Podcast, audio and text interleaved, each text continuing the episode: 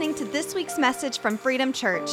For more info on Freedom, visit freedomdl.com. Thanks for listening.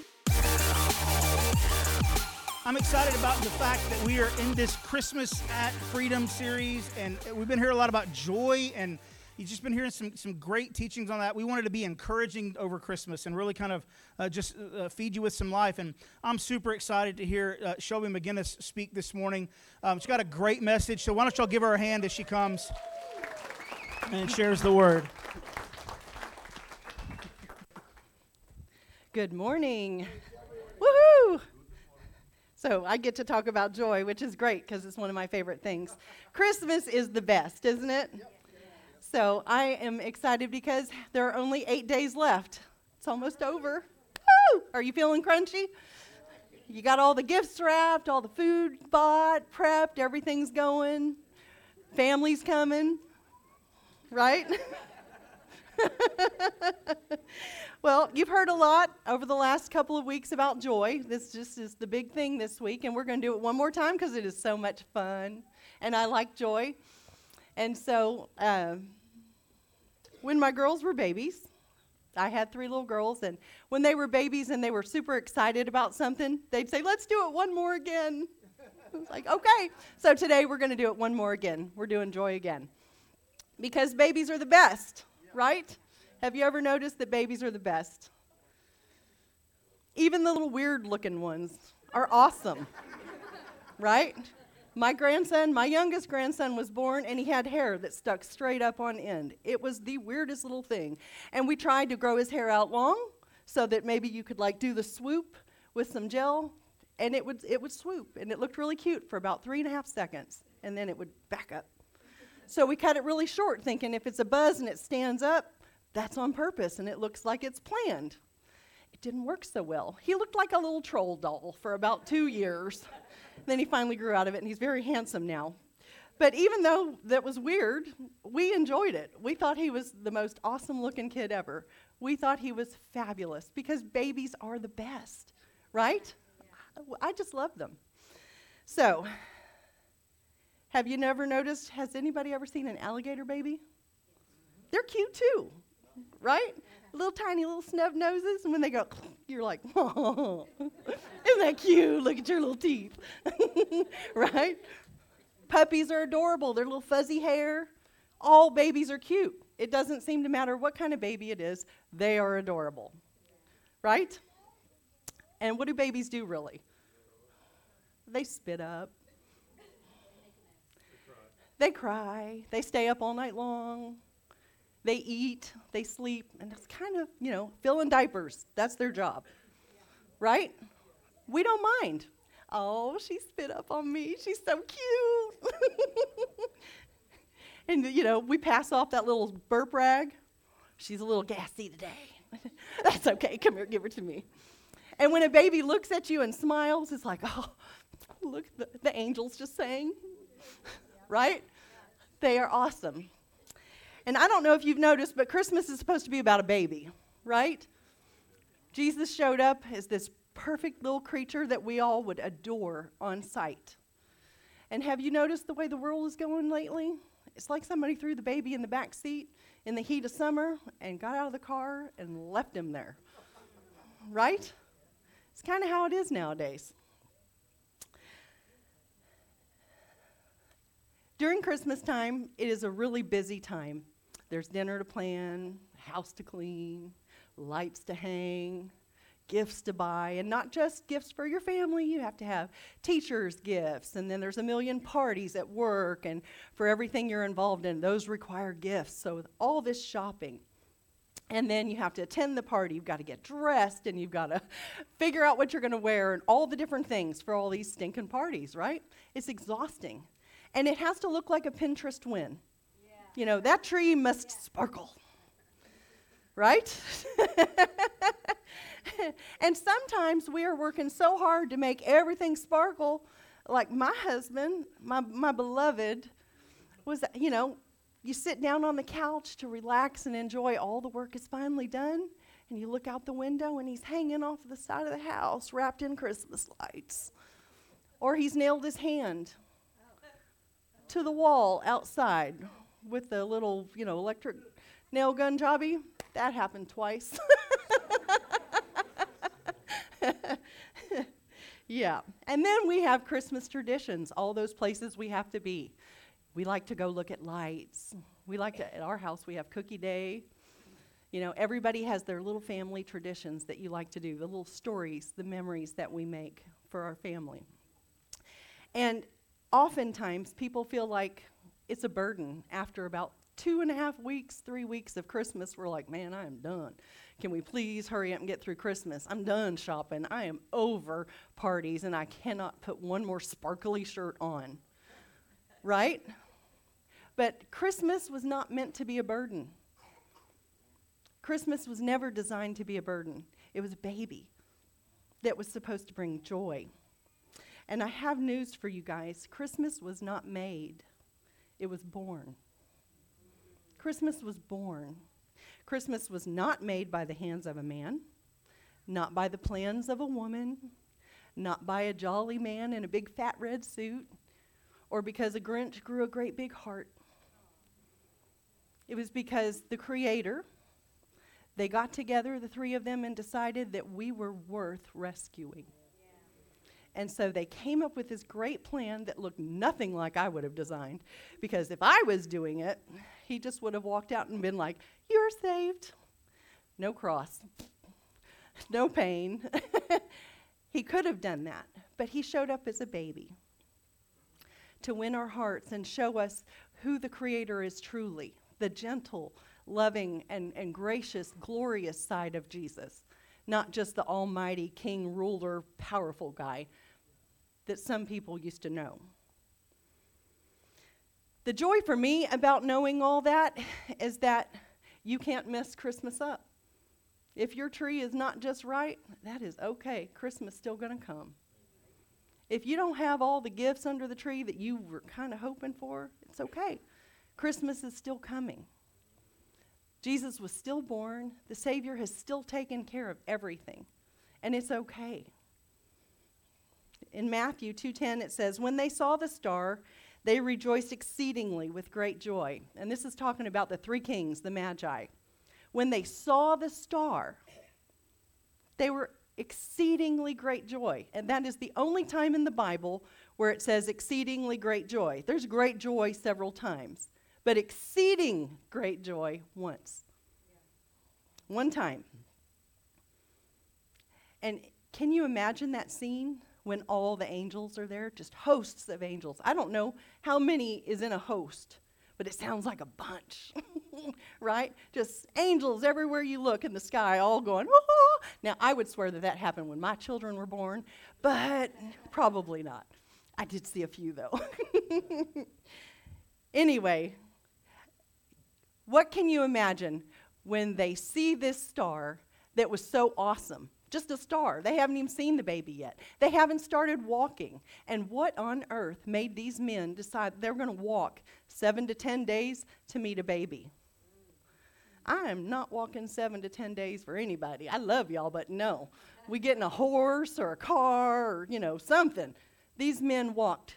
It was seven or 10, you know, I don't know, days to get to this child. And they follow this star and they're thrilled they're thrilled with exceeding overabundant joy. So, how do you get that? Right? Full to overflowing. What about the baby's entrance makes it valuable and worth it to do all that? They realized basically that the kingship transcended earthly realms.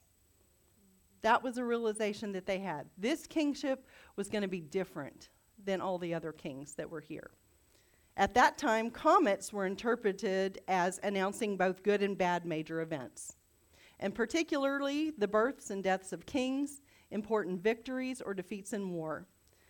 But what was so interesting to me is, is they were regarded as signs of major changes in the established order major changes in the established order. So these kings know that. They're the astrologists of the day. They were very um, educated, learned men, and they knew something is about to change. This star says whoever this kid is, it's going to be a big deal. So they're there. That's why they walked, because there was going to be a change in the established order. And you know how we are as human beings. Anytime we hear there's going to be a big change in the established order, we already have a plan. Oh, I know what I want. We're going to get rid of that one, get this out of the way. We're going to line stuff up. It's going to get perfect. Jesus is going to take care of all that. He did not do that. he did nothing because he never does things the way we think he should. Yeah, he never does.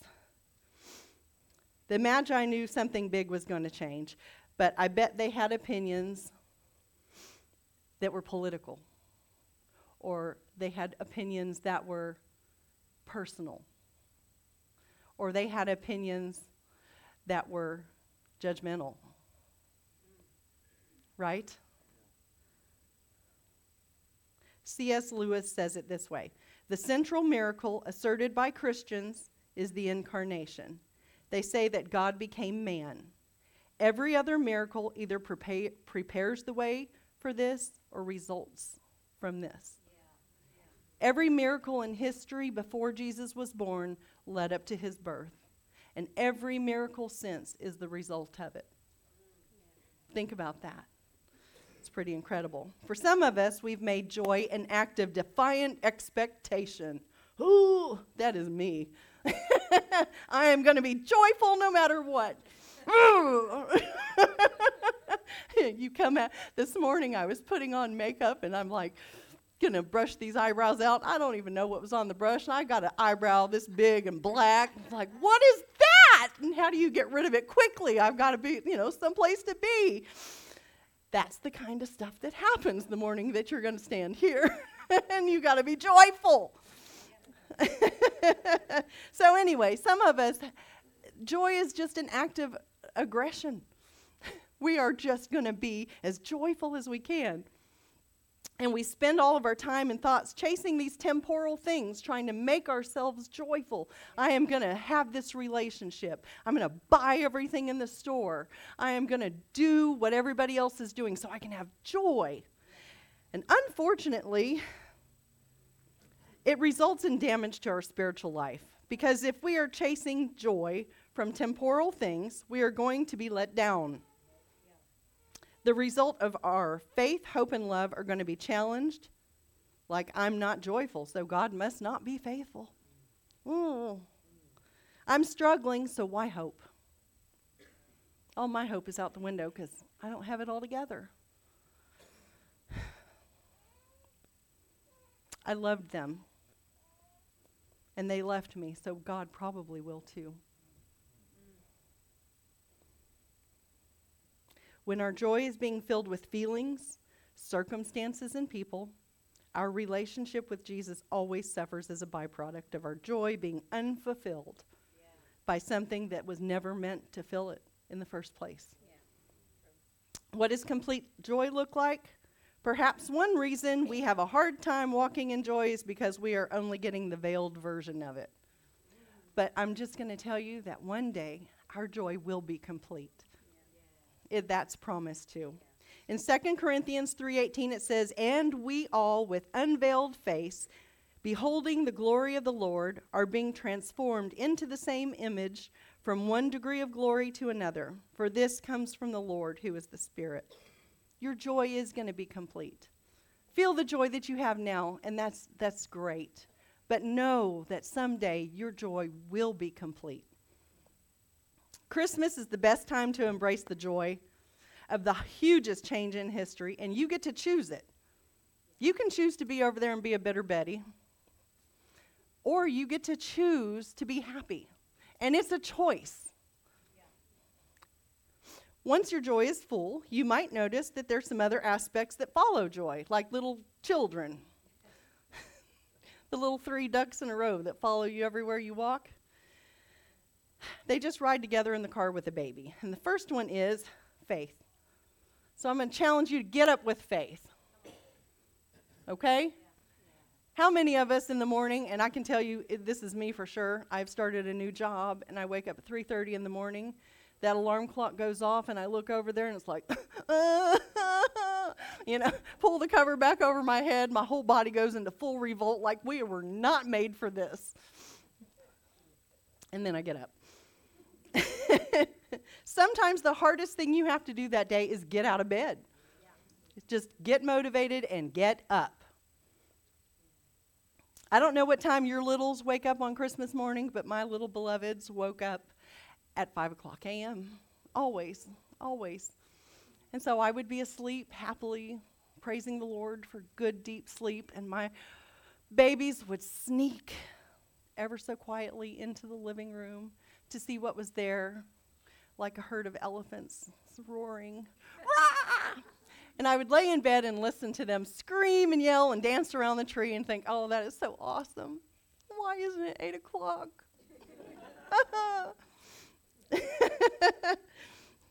in Luke 2 1, it says, For unto you is born this day in the city of David a Savior who is Christ the Lord. And I love that.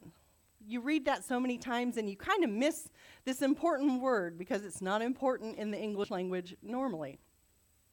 For unto you is born. They didn't say unto Mary was born. She carried that child. She had to walk, work to deliver that baby. She gets no credit at all. It started way back then. we just don't get the credit. I don't know if you noticed. The woman does all this work. She's sitting in this horrible, cramped little manger with a bunch of cow and, you know, whatever smells all around. And, you know, he gets all the credit. but Jesus arrives and tells the shepherds, For unto you a Savior is born. And I don't know if you knew, but say, uh, shepherds were horrible, lowly, awful people. They were not welcomed in society because they were smelly and, and they hung out with the animals. The first thing he does is he tells the, sh- the shepherds, Come on, this baby's for you. He, he lets the magi in on it. The elite are welcome too, but from one end of the spectrum all the way to the other, all, all can come and see this baby. All. So, for unto you, I'm telling you, you, this child was born. For each and every one of us. Because, you know, if it happened today, we'd be like, Mary had the baby. You ought to go see. He's cute. Hair sticking straight up. the reason why it's so special is because a prophecy was fulfilled. The people had been waiting for so long for this to be delivered, waiting for the Messiah to show up. And it was finally happening in their lifetime. How many of us wait for something forever? Like you wait to drive. You start waiting to drive when you're like five years old. I'm never going to be 16. I'm never going to get to drive. And then finally it comes and you're like running through the place like a maniac. Your picture's as goofy as all get up because you got your driver's license, right? Because you're so excited. That's how these people felt. They were thrilled that their Messiah had finally come, and it happened in their lifetime where their eyes got to see it. It's incredible. And the other thing that's pretty cool is the fact that God keeps his promises. That means he keeps all of his promises. And he knows your name, it's written on his hand.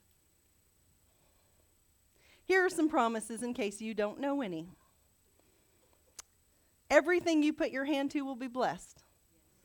It says, The fruit of your womb will be blessed, and the crops of your land, and the young of your livestock, the calves of your herds, and the lambs of your flocks are going to be blessed. You are blessed. Protection and power from your enemies. The Lord will grant that the enemies who rise up against you will be defeated before you. They will come at you from one direction and flee from you in seven. Amen. That's a promise. And if you're not reading these promises and starting to get something bubbling in your stomach, like, mm, that's me, guys, that's where your joy comes from, knowing what He says will happen. You get to see it in your lifetime with your eyes. Here's another one that you are set apart. The Lord will establish you as his holy people. Y'all are holy people. Sometimes the jacket's holy.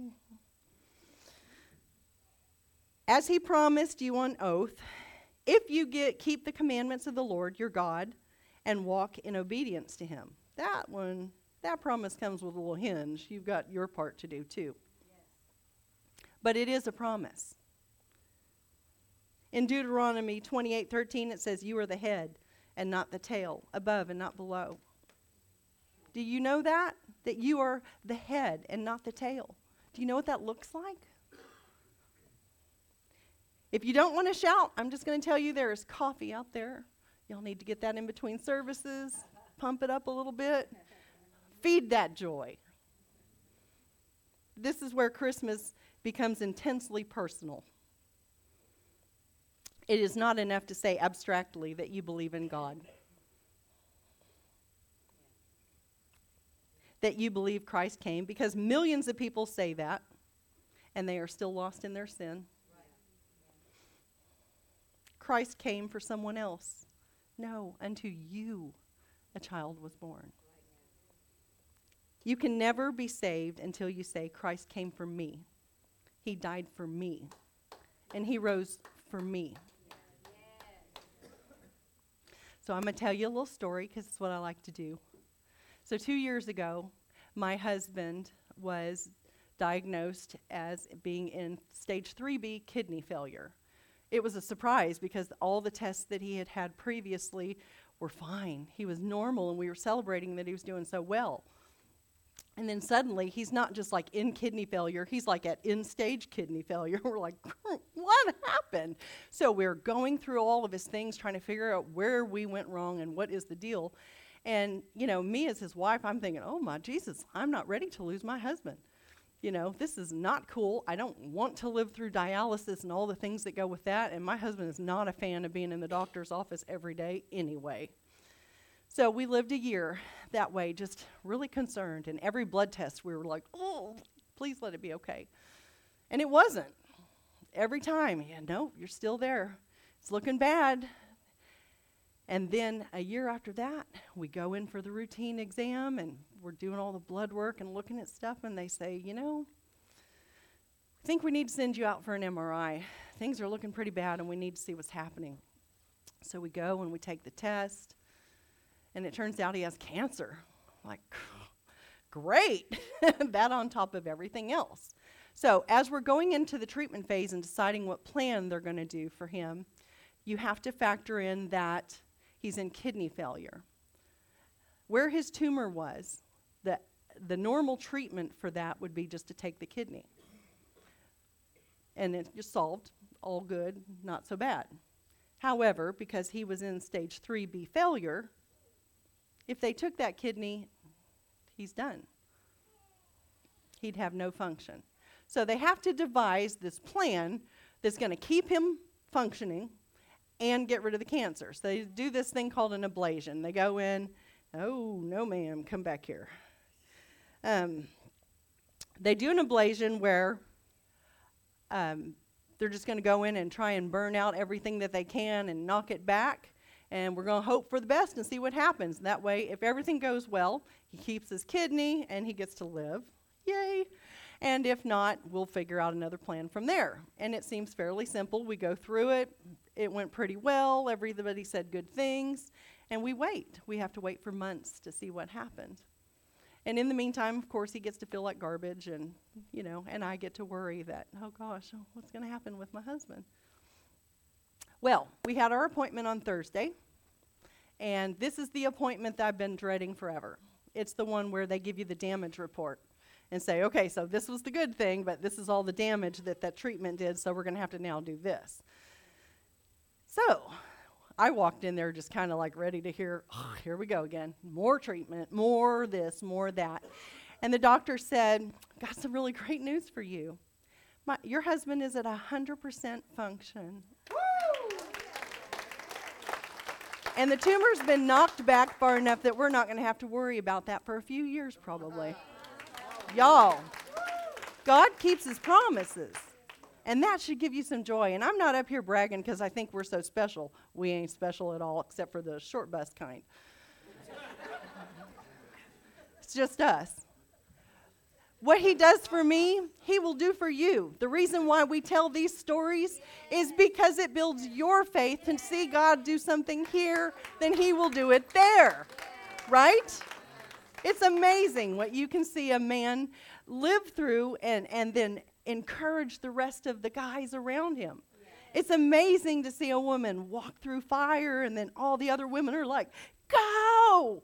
That's what we're here to do in this house to encourage one another. Ooh, about to lose my notes.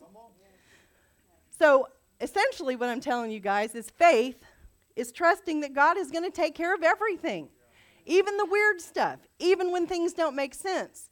In our story, Mark's story, the coolest part is, is if he had not been in kidney failure and they had to do all these weird extra steps to save that kidney, he wouldn't be whole today. Sometimes that horrible season in your life that you are so uncomfortable with and you hate every day is what is going to be that delivers you from the real problem that you don't even know is ahead of you. Right? Jesus is going to keep his promises, every single detail. And when he does, it is not going to look like you thought it should have. That I can promise you. It never looks right if I was going to be Jesus, and it would be a straight line. We're going to go from here, we're going to get there, everybody's going to shout hallelujah, and whoo, we're good. That is not how God plays. However, at the end, you find yourself very grateful, right? Not for all the un- unexpected kinks, but the fact that He has a purpose in every detail and that your hindsight is 2020 and you can see everything that he's done for you. I often hear that God is faithful when people get what they want. Have you ever noticed that? God's so faithful. And I listen to it and I always think people are making it sound like God is faithful when you get what you want. I want a new car. I got a new car. God is faithful. Yeah. That is not what they're saying. It's not how it works. God is faithful because He walks with you every single day in that dark and ugly season when you're freaking out and you don't know how you're going to pay for this or how you're going to figure that out. And God is with you then because He's with us. Emmanuel, right? That's who He is. Not because He gave me what I, I grant you, I'm very grateful I get to keep my husband. That is a plus. But God was faithful when I was walking through those freak out days when I was thinking, oh my God, I'm going to lose him. He was with me. It says in Matthew 123, Behold, the virgin shall be with child and bear a son, and they shall call his name Emmanuel. Emmanuel is God with us. We all know that. It's not his name. He never went by that name, right? It is just the role that He would fulfill in our lives. He's with us. He was born, He came, He stayed, He left, and He's still here with us every day. I don't know what God has planned for you, and I don't know what's in your life, what kind of tragedies or triumphs you get to live through. But what I do know is it's going to be great. It's going to be great. And that's worth getting up, right? Yeah. Number one, is dress up in hope. My number one point is get up. Dress up. Not like wearing a prom dress. I'm not talking about wearing a prom dress to Christmas dinner. Dressing up is not wearing a prom dress. Hope is a word that we throw around a lot, but what does it really mean? Hope. The dictionary has two definitions for hope. The first is expected a feeling of expectation and desire for a certain thing to happen. I hope I'm going to get a new car before I die. I hope that my kids are going to do well. I hope, right? We hope for all kinds of things. But the second definition is pretty cool a feeling of trust. Yeah. Pretty cool, huh? What allows us to carry desires in our hearts and expect them to happen? It's because there is something or someone that we know that can make that so. And then the next question is always is he going to do it for me? right? Will God do that for me? And not only does he will he do it for you, he wants to. He wants to do it for you. Just waiting on you. Have you ever had a situation in your life that was completely hopeless? And I'm not talking about like, oh, it feels kind of hopeless. I'm talking about it's dead. It's dead in the water and nothing is coming back from this. Have you ever had that situation in your life and you look at it and you think, oh, this is not going to work? Then you're with the wrong people. Because you're supposed to have somebody in your life that speaks into your life and says, hey, it's going to be okay. That's what we're here for, for each other. Get in touch with others. Don't remain isolated as we often do. You need support and encouragement, and you need to call someone who cares. Reach out. And at this point in time, I'm going to plug the D groups. Get in a D group. Right? This is what this does. You can see each other on Sunday mornings and you can think, oh, she's kind of interesting. I might want to get to know her. But you don't actually get to until you sit down with somebody and talk to them and learn who they are and find out. That's what a D group is. Okay? Get into a D group. they're vital because they're not just going to build deep relationships, they're going to build faith building relationships that are going to help you get through the days that you need. Is there hope in the world? Do you feel or see hope in the world? There is genuine hope that can bring joy back to you and refresh you and bring you lasting peace. It invaded the world 2,000 years ago in Bethlehem. And if you want that hope to invade your life, we have to do what the shepherds did. So long ago, we have to go and bow down before the Savior we have to say, Praise to the newborn King. It's available, hope is available, but only to those who are going to humble themselves and learn to trust the Lord. Matthew Gallagher, an associate professor of clinical psychology at the University of Houston, that's a mouthful, says not only does it make life more enjoyable, but hope also provides resilience against things like post traumatic stress disorder, anxiety, depression, and suicidal ideation. Hope offers chemical benefits too in the form of endorphins and lower stress levels, things expect, experts say make people more productive. You want to be productive? Get hopeful. We are made new to become hope dealers that influence our environment around us. That's who we are. We're little hope dealers. Do you realize that your presence in a room changes the atmosphere? Yes. It does. Have you ever had that person walk in the room and you're like, right? That person? You know, you can be the other one where they go, ah, she's here. That's your job. You're a hope dealer. Wherever our foot touches can be the place that we bring some hope or some joy or some Jesus in Luke 2 12, 14 says, And this will be a sign for you that you will find a baby wrapped in swaddling clothes and lying in a manger. And suddenly there was with the angel a multitude of the heavenly host, praising God and saying, Glory to God in the highest, and on earth peace among those with whom he is pleased. Hosts of angels. Can you imagine that vision? I think about those things. There was a host of angels with Mary and Joseph and Jesus. This demonstrates to me, probably to Mary too, because girls, we think alike, that Jesus provide I mean that God, God is providing. Yeah. There were gifts for him to take care of his future. There were cheerleaders standing up saying, Glory to God in the highest. If Jesus sends you somewhere, there's going to be a whole team with you. You are never alone. You are going to be successful in whatever plan He has assigned to you. You've got hosts. And that is worth getting up for. okay, next one. Show up with love. Show up with love.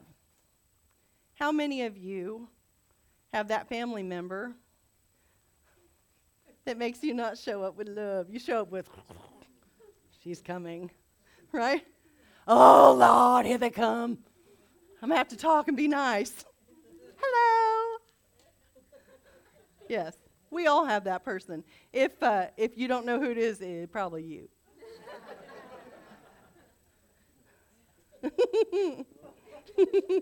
Corinthians 13:7 says, "Love never gives up, never loses faith, is always hopeful, and endures through every circumstances." Every circumstance. We have a lot of places to be this year at this time of year, and we get tired. How many of you are tired? Yeah. Family's difficult sometimes, but if you show up with love instead of annoyance or irritation or, oh, here she comes, you might be able to change the whole dynamic of your family. In John, uh, 1 Corinthians 13 13 says, And now these three remain faith, hope, and love. But the greatest of these is love. Do you know why the greatest is love? The first two are self centered faith and hope. You're building your faith, you're building your hope so you can be fabulous. But love is outward. You are loving other people who may not like you who may not deserve it, who may love you to the moon and back. It doesn't really matter. It's the same for you either way. Did you know that in the Bible, love is not an emotion at all? Never once in the Bible is it mentioned as an emotion. It is a promise that you are going to take that person that you've promised to love and put all their needs, expectations, and desires above yours. So when you love your kids, you are putting their needs first. And that's second nature, right? It's easy to sacrifice for your children, but what about for that irritating family member that you love? Right?